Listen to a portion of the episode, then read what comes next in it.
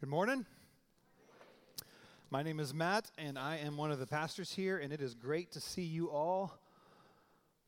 It's going to be 70 degrees this week because, you know, it's February, January. What is it now? so, isn't it perfect t shirt weather? We were thinking about you in this very particular way. I'm glad to see you all, glad to be with you this morning. Um, we are, we're in a lonely nation. I don't know if you've seen headlines. Maybe maybe you've seen headlines of late, um, but uh, across all the media, from the Washington Post, you'll see things like Surgeon General says there is a loneliness epidemic. A loneliness epidemic.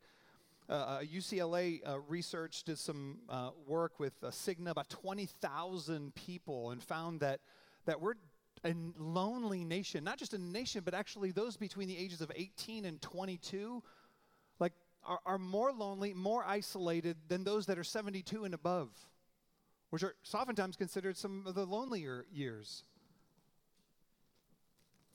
You're better off, according to the Surgeon General, smoking 15 cigarettes a day than living in isolation and loneliness. Like that has more impact on your health and the likelihood of your mortality than if you smoke 15 cigarettes a day. Now, every teenager in the room just is going to look over and be like, listen, I got lots of friends, so can I smoke? That's not how it works, okay? That's not how it works. We're just talking about the implications of mortality. You're welcome, Caspian. But um, the Atlantic says loneliness begets loneliness, and I have a whole article about this where isolation is killing us. And that's basically what we're discovering. The science is saying isolation is killing us. Loneliness is killing us. Americans are lonelier than ever. And even though we have opportunities for so, in social media for, ever expanding, increased opportunities to be connected, the hyper individualism of Western culture is leaving us as people that are disconnected and longing for real relationships. And I don't seem to be able to find them, to maintain them, and to live with them for the most part, we're not good at people. Many of us, and for many of us, it seems like it might just be getting worse. Well, Jesus was the best at people. I mean, he was the best at people. Like no other person who's ever walked the earth, whether it was dealing with a stranger, whether he's dealing with a family member, whether he's talking to his coworkers, you know, the disciples, um, or whether he's just engaging friends He's always engaging them with intentionality and with one single frame of mind love. He's engaging them in love and with love. Now, what's ironic is that it looks a whole bunch of different ways, right? There's times where he's dealing with somebody in, like with, like with Mary and Martha, and he's, he's there and he's comforting them and he's engaging them with the power of comfort. And there's other times where he's moving towards people and he's, he's saying, Your sins are forgiven. Other times he's engaging by expressing his own need, like, Will you please wait and pray with me for a while? And other times he's looking someone straight in the face and challenging them, exhorting them right in front of everybody else. And Jesus loved in a whole bunch of different ways and a whole bunch of different methodologies, expressed itself in a whole bunch of different ways. And he was the best at people. And through his spirit, what that means is that he's calling us to be good at people, too. Really good at people. See, becoming good at people, which is the title of our series, which is just another way of saying that becoming the kind of people who love their neighbor as themselves. It's becoming the kind of people who embody practices of relating that are reflective of the heart of God and, and are reflective of the, the visible overflow of the gospel that we proclaim and that we hold and cling to. So, as we're starting Epiphany now, engaged in a season that invites us to focus on the life and the ministry of Jesus, it's an invitation for us to become the kind of people that reflected the kind of love that Jesus reflected as he related to people, to become the kind of people who, who offer comfort when it's needed kind of people who live honestly and vulnerably in a way that, that says, I actually do need things. I am in need. The kind of people become kind to people by inviting them into hospitality, the kind of people who repent and, and confess honestly, who, who forgive graciously, the kind of people who confront courageously. And here's the thing there's real power in this way of living, like real power. Power for healing and restoring the kind of relationships that are maybe broken in your own world. Power restoring the relationships that are out there and engaging people in a way that's different than anything they've ever experienced. And when we live out this kind of living, this kind of Jesus way out in the community, in front of other people, and as a community, there's a powerful effect. It's actually so powerful that it, that it confronts an entire world culture that's operating and trading on self sufficiency, self care, self help, self protection, and self promotion. If you're uh, familiar with the New Testament, there's a whole bunch of passages that use the words one another. It's actually 59 times in the New Testament are the words one another declared, and they're a little bit everywhere from care for one another to, to pray for one another, exhort one another. One of the probably hallmarks, maybe I would say probably the first of these one another's comes from Jesus' lips himself. It's on the last night that he's alive, and he's talking to his disciples, his co workers, his, his co laborers, and he looks at them and he says, I'm giving you a new command in John 13. A new command I give to you that you love one another. Just as I have loved you, you also are to love one another. That's the new command. By this, all people will know that you are my disciples if you have love for one another. How we love one another is the number one evidence, the, the greatest manifestation, the principal manifestation of who Jesus is, of the fact that we belong to him. Now, if you've been in the church any amount of time, if you, if you know your Bibles, you know this verse, right? But, loved ones, Think about this. The number one way in which a watching world, in which anyone is going to see what Jesus is like, to understand the nature of the Trinity, is going to be in the way that we relate to one another. There is no greater call. There is no more significant thing that we can do than that we love one another in the way that Jesus invites us to. The credibility of our faith is primarily on display and those of us that have been invaded by the life of Christ and begin to live it out in these very specific and very tangible ways. Did you hear what 1 Corinthians 13?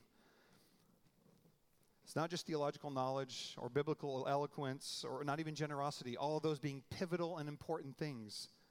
What we see in 1 Corinthians 13:1 says, "If I speak in tongues of men and of angels, but have not love, I am a noisy gong or a clanging cymbal. And if I have prophetic powers and understand all mysteries and all knowledge, and if I have all faith so that I can remove mountains. Okay, and we're not talking like low grade stuff. We're using the word all, which means if I have almost this boundless amount, what does he say? But have not love. I am nothing. Just like Jesus, Peter, Paul's using hyperbole here. He says, If I give away all that I have, and if I deliver up my body to be burned, but have not love, I gain nothing. I know this is one of the most famous passages in Scripture, and it's read at weddings and stuff. Like, this is not a wedding passage. Like, love is patient, love is kind. It's like, oh, this is sweet. No, no, no. This is the dying kind of love, right? This is the, if you're burned at the stake, but you don't have love like this, it doesn't even matter. It doesn't count. It's like it didn't even happen. Christians should be, should be good at people. We must be good at people.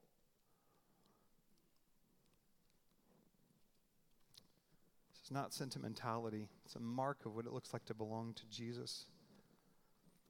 And we, in particularly, particular, must love one another. Must love one another the proof that we know God, and it's the proof that we're known by God. Well, this week, we're going to be dealing with this for this entire series, but this week we're going to be focusing on becoming good at people by focusing on what I believe is honestly probably the, the basis from which all relational impact, all opportunities for people to feel and to know that they are loved come from. That the, and it's the power of curiosity. Now, Bible scholars, there are a lot of one another's, as I said, 59 of them. There is no be curious about one another. I acknowledge that. There is no be curious about one another. But, but think about it. Bear one another's burdens. How do you do that? How, how do you do that if, if, someone is not known? If you, if you don't know what their burdens are, it, how, how do you care for one another? How do you, how do you pray for one another if you don't know? If, if you're not inside the heart of someone so that they can actually open themselves up to say, I, I am in need. How do you how do you confess your sins to one another? How do you how do you forgive one another if you're if you're not in a connected kind of relationship that says, I know you and you're known by me? That's why I feel like simplest way of saying is that curiosity undergirds all the means by which we are going to one another anything. Curiosity is the gateway to all other means of loving, all other aspects of becoming good at people. So here's my definition of curiosity. You don't have to write it down, but I will say it twice in case you want to. So, pens ready? Curiosity. It's not be different than maybe how you think about it. Curiosity is moving towards someone in love with the desire for them to experience God by being known, understood, heard, and seen. Curiosity is moving towards someone in love with the desire for them to experience God by being known and by being understood, by being heard, by being seen. Part of what it means to be human, part of every single one of the realities of the deep soul desires in our heart is that we all want to know and we all want to be known. Like we're made for that. We're image bearers. Every image bearer is an image bearer of the Trinity, which is a, which is a, a community of love that knows one another and delights in one another. We're made to, to know and be known. It's, it's part of the ache of isolation, part of the deconstruction of our own bodies, it appears, is that when we're not, we're dying. We're dying. Like we're falling apart. which is one of the reasons why I think 1 Corinthians 13 12 is so powerful. It, it, um, it articulates something deep in, in our soul that we long for. It says, For now we see in a mirror dimly. It's saying, right now we don't have a clear sense of all that is. We can't understand, even see God as clearly as we long to. But it says, But then, then face to face, like as a face to a face. Now I know in part, it says, Then I shall know fully, but check this out it doesn't say, even as I will be fully known. No, what does it say? Even as I have been fully known. Now, if I could like do a dive into your heart, my guess is you're sitting there going like, yeah, honestly, I, I have some people in my life that I think care for me and you know, I feel close to certain friends, maybe to your spouse. But like fully known, like, yeah, that's not my that's not the experience of my life. Altoid, anyone? Um, that's not the experience of my life. am I fully known? how can you be fully known? You're fully known right now. That's the hope, that's the promise. But there's the ache, right? get back to the fully known, the end. That's the ache, though. We want to be fully known, and we, don't experience that. And, and even in the best relationships, we don't, we don't come to know that. Do you know what being known feels like? It feels like being loved. Do you know what heaven will feel like? It'll feel like being fully known. You know what being fully known will feel like? It'll feel like love in ways in which I don't think we can even conceive of right now. So you can't separate being known from being loved. You can't. And you can't know someone without curiosity. And by curiosity, I don't just mean questions. I'm not talking about skills though there is skill to curiosity, I'm talking about a disposition, being the kind of people who have curious hearts, who want to know someone else in, in, in order to invite them into what God has for them. to see them and have them be known. Now, curiosity covers the pages of Scripture. Jesus, um, Jesus asks 307 questions. That's as many as are recorded in all the Gospels. Now, obviously, because the Gospels duplicate, there is some duplication there. It's in the 150 to 180 specific exact questions. But Jesus asks all kinds of questions. He's always being curious about things. You know, the Son of Man who knows all things. He says, like, by what authority did John the Baptist do these things? His rebuttal question. In a crowded group, who touched me? Who, who do you say that I am?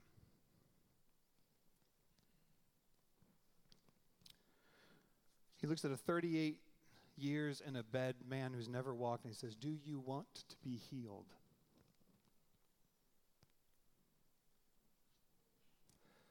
One of my favorites. He looks at the disciples on the road and he says, What were you discussing on the road? And they're like, Who's the greatest?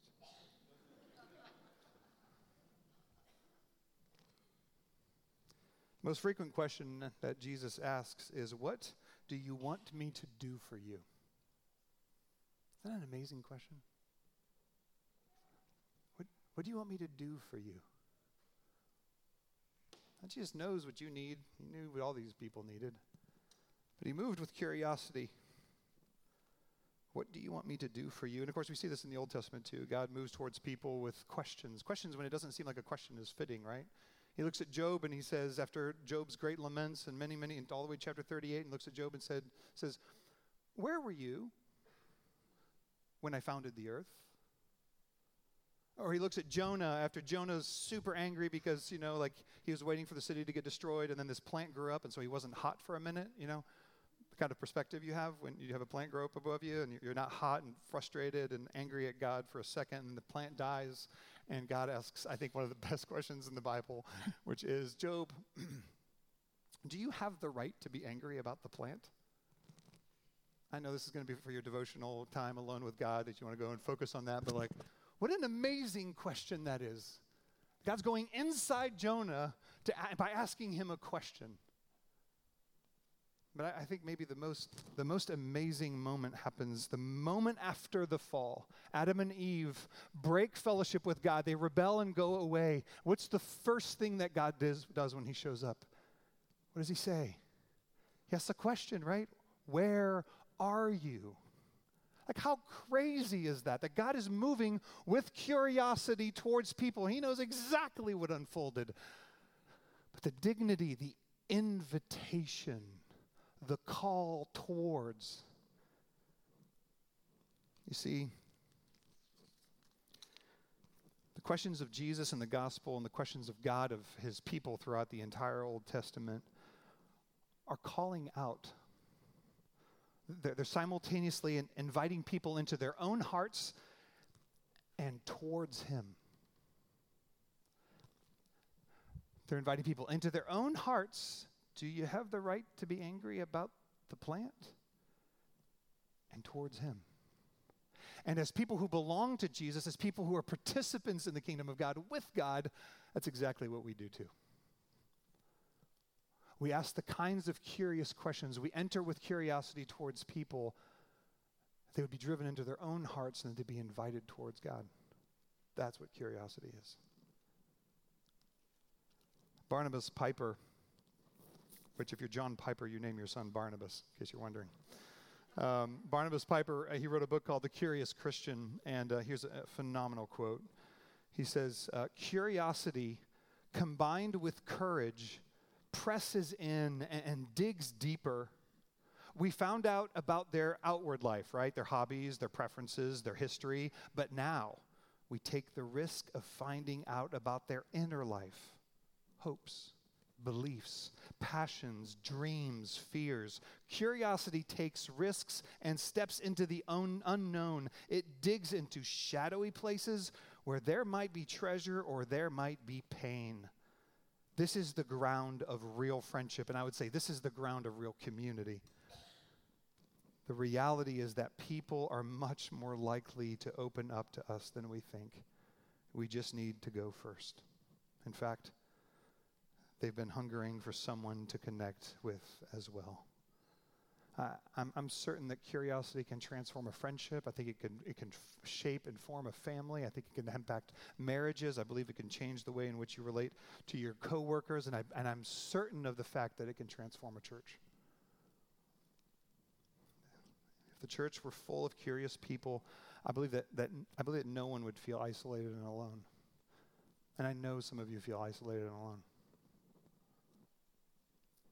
If the church were curious, one of the things that would manifest itself is we wouldn't be so weird about engaging with people that are just different than us, eh, socially, economically, different, different race, different, different age. Teenagers, you know this, right? Oh, two teenage shots today. Hey, not shots, two teenage acknowledgments. Teenagers, do you know that like adults are afraid of you? no, no, it's for real. Like it's a true thing. Like, like most adults, like I, I don't know what's that what happens. You like turn 25 and you're like, well, teenagers are crazy. But like they're, they're actually nervous. They're, they're uncomfortable, not sure how to relate to you. You're maybe not as predictable as they would like. And but I remember this. I was a youth pastor, and trust me, like most adults were just really uncomfortable with teenagers. They weren't sure what to do with them.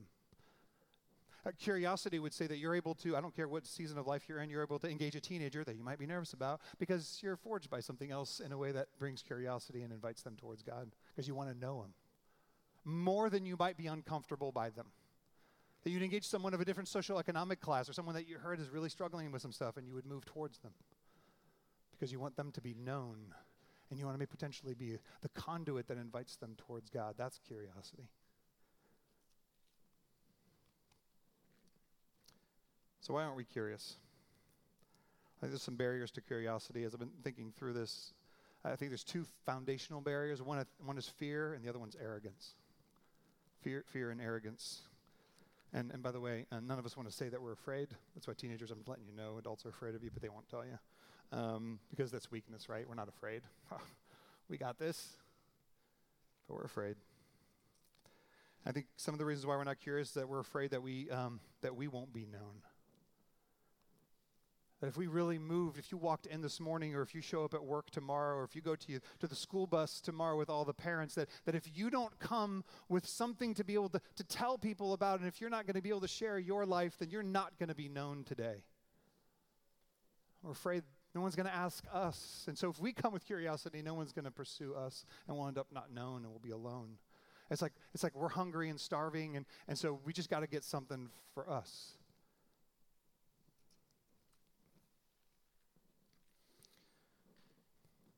Or at least say something first. I think the other thing we're afraid of is, that we're not wanting to be curious about people because when you ask people questions, they might tell you stuff. And some of that stuff might be messy, uncomfortable. It might be stuff that you don't know what to do about. It may be too close to home for you. And so, so we're better off just staying a couple clicks away, staying at the how you doing kind of level.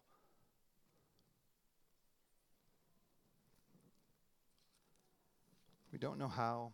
And some of us have never, we never had it modeled to us what it looks like to step in, to, to ask curious questions, and then to find ourselves really uncomfortable and go like, oh, this is kind of uncomfortable.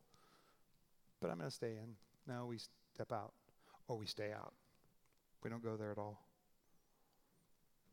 I think some of us are afraid of discovering. Um, if we move towards someone, we're afraid of discovering some, that someone else thinks something that makes what we think or believe or hold to like shakier than we want it to be. And so we're just not going to go there. We don't want to go to places where, wait, you start expressing that you believe in these things. And I think, honestly, oftentimes as, as Christians, we're not curious of other people, even other faiths, because we're like, what if they make me change my mind? You know, it's like, I don't know. What does that mean if you're afraid that they might change your mind? Like, I don't know. Ask some questions, right? I mean, this is the whole point. But we're afraid, right? That's why, that's why no one's listening to each other about anything right now, right? We just fire across.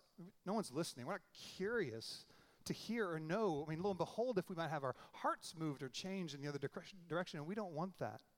I think that one of the best biblical pictures of this is, uh, is when Jesus, um, or where is the actual passage? Um, Oh yeah, Jesus uh, in, Mark chapter um, Mark chapter eight, not Mark chapter nine, for the first time he tells the disciples, I'm going to go get, cru- I'm going to be crucified in Jerusalem. I'm going to die. I'm going to be handed over. It's the first time he declares it to them. And you know what it says? It says the disciples were afraid and they didn't ask him anything about it. Now, is it they're afraid because Jesus is this tyrant? You better not ask her. I'm gonna. Uh, don't make me. Right? Is that Jesus? Like, is that the Jesus of the Gospels? Like, it's just not. Like one of the things I'm convinced of of that passage, and but is they don't want to know what it means. You know why? Because it doesn't go with anything they want to have happen. They don't want to know.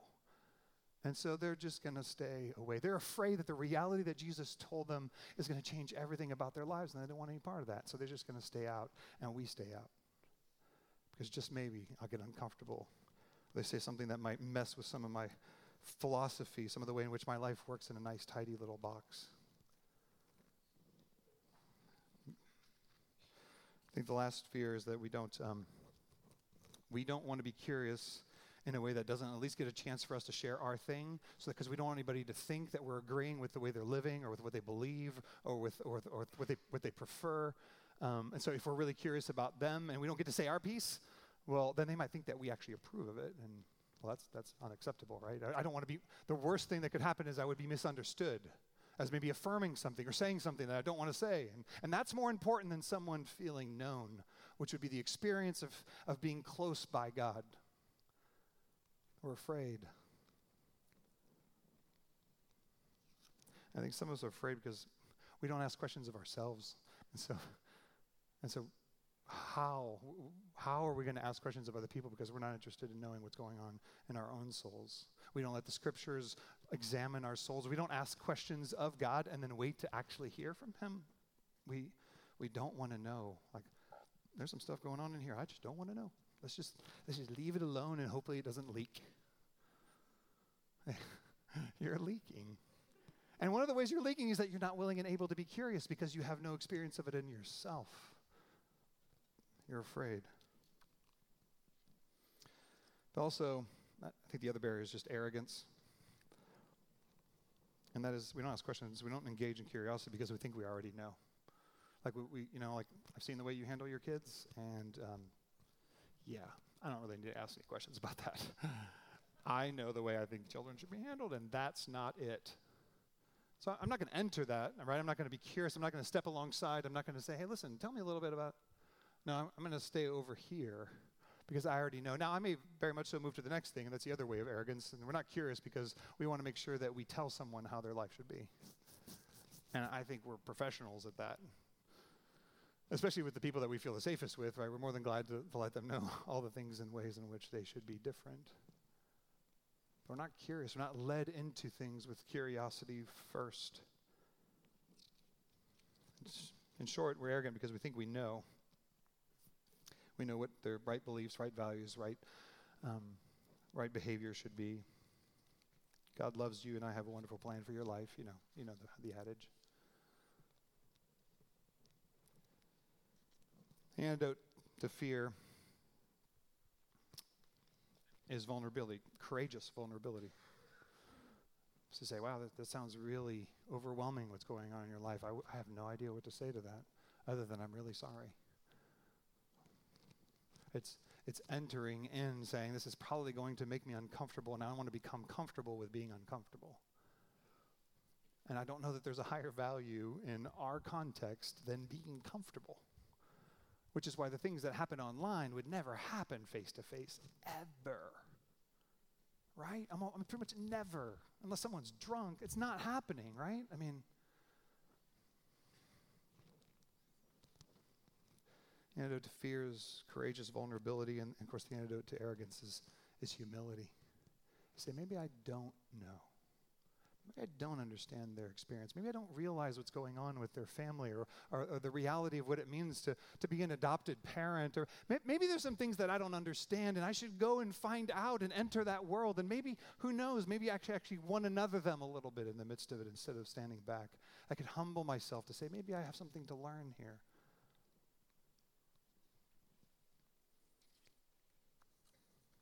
So, how do we practice curiosity?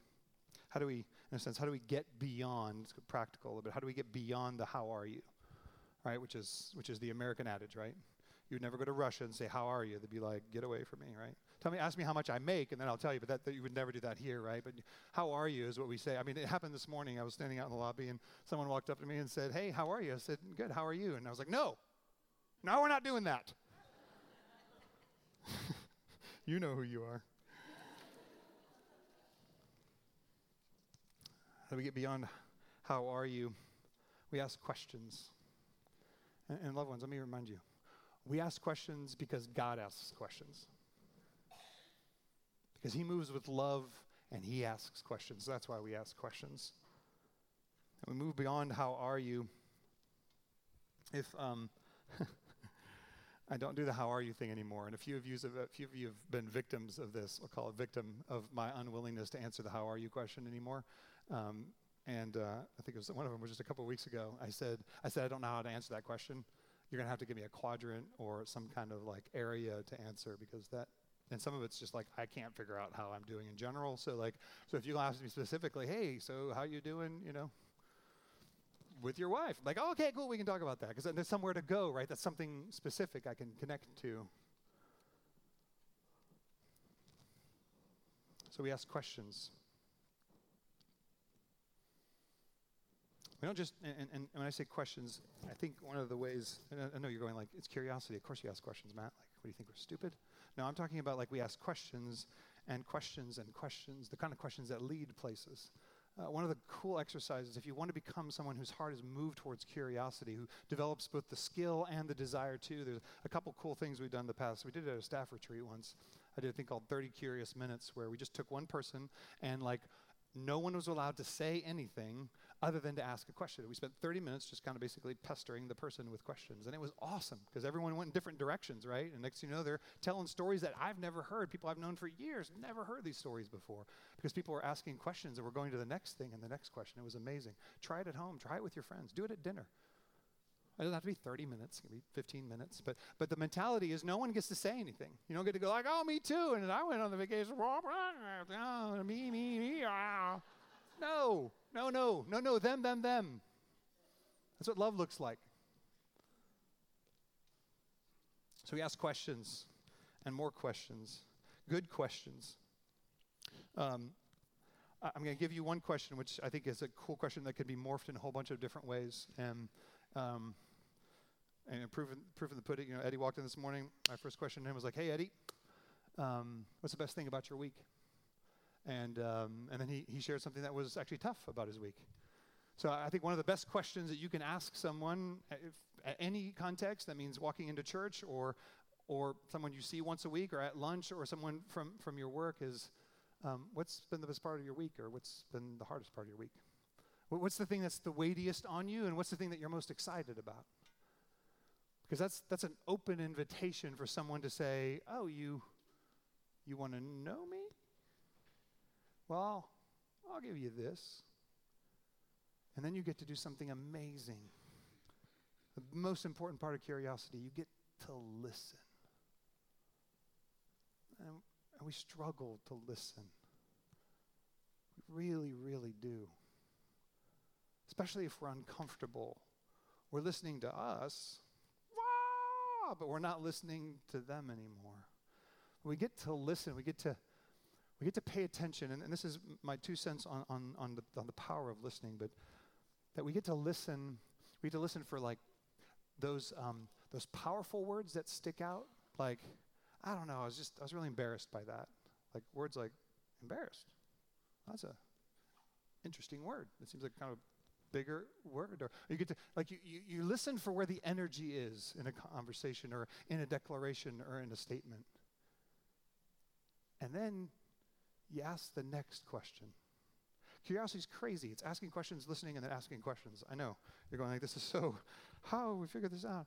But we, we listen and we, we, we look for the thing that was like, that stood out because we're listening not just to what the person is saying, though we are, we're listening to our interior world, listening to ourselves, and we're listening to God because believe it or not, He's talking. If you're listening, He's talking. And if you will listen, and that's why, that's why I said about, about Betty this morning. Like, I, so immediately I found myself going, like, something's up. And, and, and it's like, God's like, yeah, ask the next question. And so, some of what it means by asking the next question is we listen to and look for the energy and, and we're moving towards the person by saying, like, tell me, tell me more about that. One of my favorite things, if you're, if you're around me, you know, I say this all the time. I'd be like, say more about that, right? You'll be talking about something, I'll be like, huh, say more about that.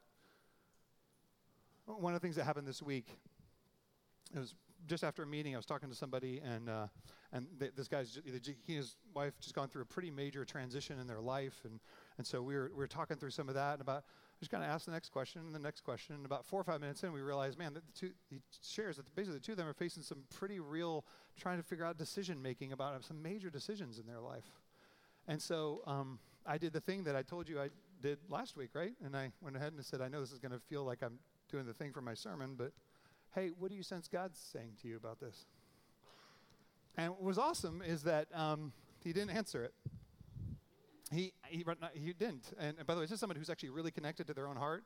Like, and, and uh, he told me about like all the, the, the, background and the ways in which uh, their, their own upbringings and challenges are contributing to how they're wrestling with this decision. And, and it was all really interesting and really insightful, and it told me a little bit more about them, but it wasn't the answer to the question. And so I did that thing which um, I invite you to do in the uncomfortable moments of like, I could let this go, or I could go, that's awesome. But what is God saying to you in this? And it was awesome. I said, I love this guy. He just smiled. He smiled and he said, Yeah, I, I don't know. So I said, But yeah, have you asked him? And he smiled again and he said, I don't, I don't think so. I said, what, what, might it look like for you and your wife to ask him together? I said, I think that'd be really cool. I don't have like I didn't get like pastor superpowers, you know, when they like they give me my seminary degree. Like, I didn't want to ask it again. I felt aware of even asking the question that might be like, oh, it's the question. It's the thing you're going to feel when you're out in the lobby after the church and someone goes, hey, so what was the best part of your week? You're like, you're just doing the sermon thing, right? Like when your wife says it would be meaningful for you to bring me flowers, you're like, well, I can't bring them for a couple weeks because that would be, right? Which is the wrong decision, but nonetheless feels like the right decision. I'm telling you. Become comfortable with being uncomfortable. That's what the gospel in us looks like because we have something deeper inside of us that invites us to love. That's, that's what it means to move towards people with curiosity. And by the way, I fumble and miss this all the time, all the live long day. And I, later on, I'll be like, that was a moment, Phew, flew right by. Which is a great opportunity to be like, hey, I think I missed something. What was going on there? Get to love one another well.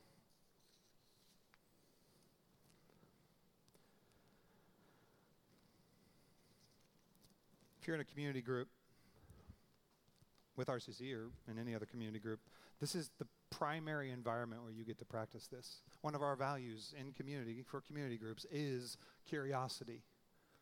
That you would pursue one another, that you would be curious about one another. We talk about, I think, called transcendent curiosity, but our desire for you, if you're in a community group, and this is true in community group, this is true in friendship, this is true in marriage, right? But I'm talking about like one of the things I want you to focus on is if you've been, if you said, hey, okay, cool, we're doing this together, we're going to walk towards Jesus together.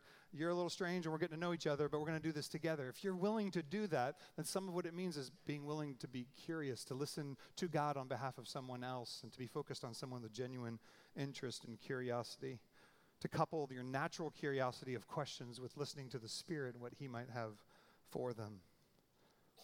Spirit led curiosity is a desire to truly know another, to understand the events and the patterns of their lives and relationships, and then how, how they are uniquely experiencing, interpreting, and responding to it with God.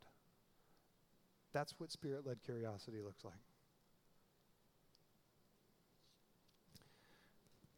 And curiosity has I think is actually, again, as I said, the basis from which we do community well. The, all the other, lo- the one another's that we're going to be talking about, all the other, the other love methodologies and, and, and evidences that we're going to be talking about in the weeks to come, I feel like they're all undergirded by this. I feel like if curiosity is not a part of it, it's probably not really happening. Um, but it's not just in, with one another, though I think that's a must. Um, There are, there are hundreds and thousands of people that all of you interact with every single day that, that don't know Jesus. They don't know the God who, um, who has come and said, I have a way of you being known and being so sure that you're known that you can find rest in the midst of any kind of isolation, any kind of sense of being alone or even being on your own. And what they're longing for for someone to represent that, to give them a taste of that, by moving towards them with the kind of curiosity that says, I want you to be known. I want to love you in a way that helps you be known and that invites you towards God because I know Him and He knows me. And I want you to know Him.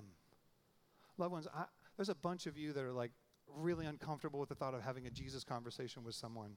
And I just want to say if that's where you're at, then be the most curious person in the world. Ask questions until someone asks you a question.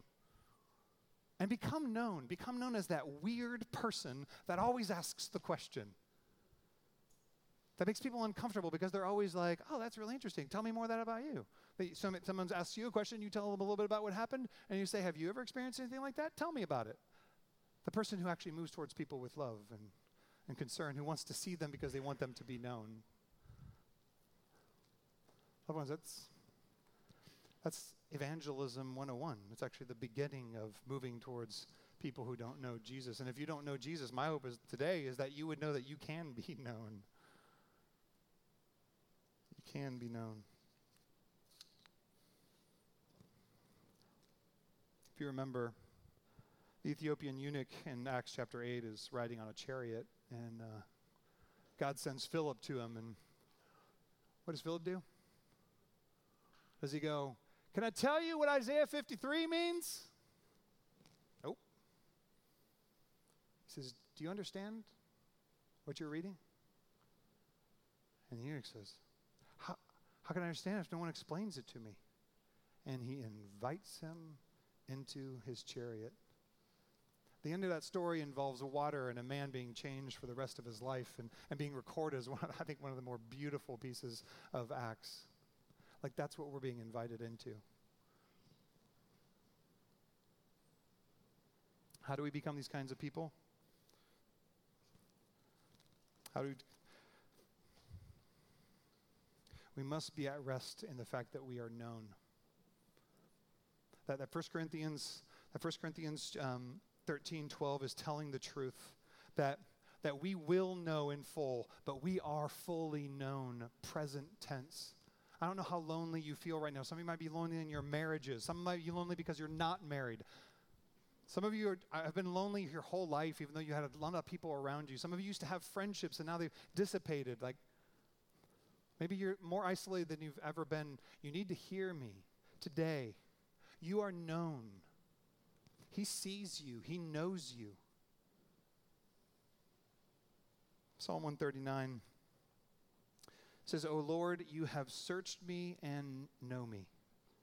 You know when I sit down and when I rise up, you discern my thoughts from afar. You, you search out my path and my lying down and are acquainted with all my ways. Even before a word is on my tongue, behold, O Lord, you know it altogether. Way you become curious people as you walk around not with this gap of feeling known and isolation. You walk around with the sack lunch of being known. And at any moment, you're like, I feel a little isolated. You reach down, you're like, oh, the Lord knows me. He knows my rising up and my, my going. He, he knows every, he, before I'm about to ask that question to that person that's uncomfortable to me, he knows it's on my lips. Like he knows me. He's here. He's with me. That's how we become curious people. But ultimately, we become curious people because because curiosity is the evidence of love, of people being known. And as Jesus said, we love out of being loved. Just as I have loved you, Jesus said, love one another. See, if curiosity is moving towards someone else for the purpose of them being known and to be able to be in fellowship and connection with God because of being known, then, then that's exactly what Jesus did for you as he hung on the cross, Jesus asked the question that would be or should be on every single one of our lips My God, my God, why did you forsake me? It's the last question Jesus would ask. And it should be on our lips because we should be forsaken. But he hung there, asked that question so that we never have to. You want to know how you can be curious? You know how you can not be worried about being uncomfortable? It's because you're loved, because it is well with you.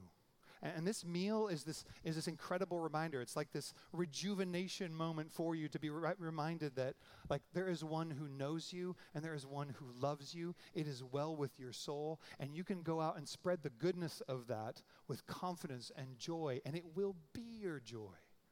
That's what this meal reminds us of that He loved you that much, that He hung for, that much, for you that much, that He died for you. So, if you belong to Jesus, this meal is for you. It's a it's a rejoicing meal. It's a remembrance that the day is coming when we will know for sure. We will see face to face. Right now, we have symbols and signs, and we remember and we anticipate with joy. So let me pray. Father, we love you. And you have been after us since the foundation of the world. And, and there's not one person sitting in this room that belongs to you, that has been found by you that hasn't been found by you, not because of our good deeds, not because of how, how eager we were to find you, but because of your tender mercy, because you do not relent, because you move towards, you come to.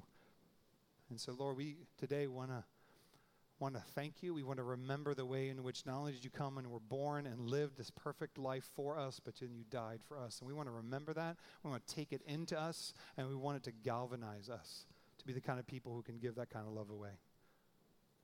Christ our Savior, we glorify you. Be glorified in us, we pray. In Jesus, amen.